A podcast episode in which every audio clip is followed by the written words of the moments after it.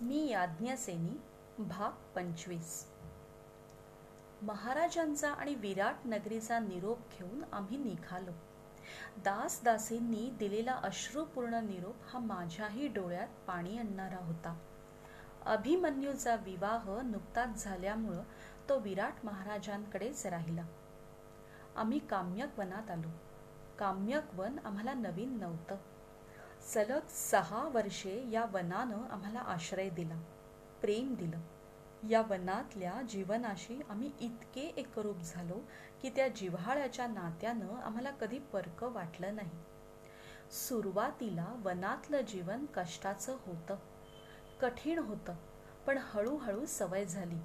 तसा राजप्रासादातल्या ऐश्वर्याचा काळ आम्ही काहीसा विसरलो हे खरं होतं.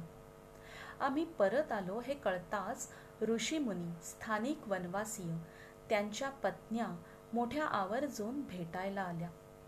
आम्हाला पाहताच झालेला आनंद त्यांच्या चेहऱ्यावरून ओसंडून जात होता. त्यांचा जिव्हाळाच मनाला आनंदाचा स्पर्श करून देत होता. वाटलं वनवासातले दिवस कसेही असोत पण जिव्हाळ्याची माणसं इथं मिळणं हे आमचं भाग्यच होतं.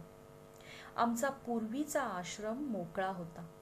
हा आश्रम मोकळा ठेवण्यात इतर ऋषींनी काळजी घेतली होती. त्यामुळं कोणी येऊन राहिलं नव्हतं. आश्रमात शिरताच नकुल सहदेवांनी आश्रम झाडून स्वच्छ केला. आश्रमाचा काही भाग निखळल्यासारखा झाला होता. तो नकुल सहदेवांनी नीटनेटका केला. भीमसेनांनी खांद्यावरून आणलेलं गवत आश्रमात पसरलं. आणि पसरलेल्या गवतावर पार्थ व भीमसेनांनी झोकून दिलं. तसं मी चेष्टेने हसून म्हटलं भीमसेन आज गवताची शय्या तुम्हाला सुखाची वाटू लागली तर उद्या इंद्रप्रस्थातील मऊ शय्याही तुम्हाला टोचायला लागेल. तसे पार्थ गंभीर झाले. मी चमकले. पार्थ एवढे गंभीर? मनात आलं विचारावं का त्यांना? एक वेळ वाटलं विचारूच नाही. पण मी विचारून गेले. पार्थ मी गमतीनं म्हटलं त्यात तुम्ही एवढं गंभीर व्हायला नको. नाही द्रौपदी गवताची शय्या कशीही असू दे तिनंच आम्हाला आधार व निद्रा दिली आहे. पण यापुढं घडून येईल ते प्रचंड युद्ध.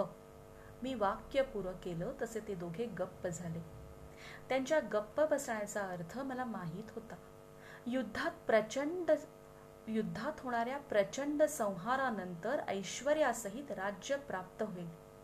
ते स्वीकारताना सुख होईल. इंद्रप्रस्थातल्या मंचकावर सुखाची निद्रा येईल हा त्यांचा विचार असणार हे माहीत होतं. युद्धाबद्दल त्यांचं मन मला माहीत होतं. मी हसून म्हणाले पार्थ दुर्योधन दुर्योधन दुःशासन कर्ण यांसारख्या वीरांचा तुम्ही केलेला पराभव तो आठवा. पार्थ एक सांगते युद्धाचा विचार मनातून काढून काढू नका.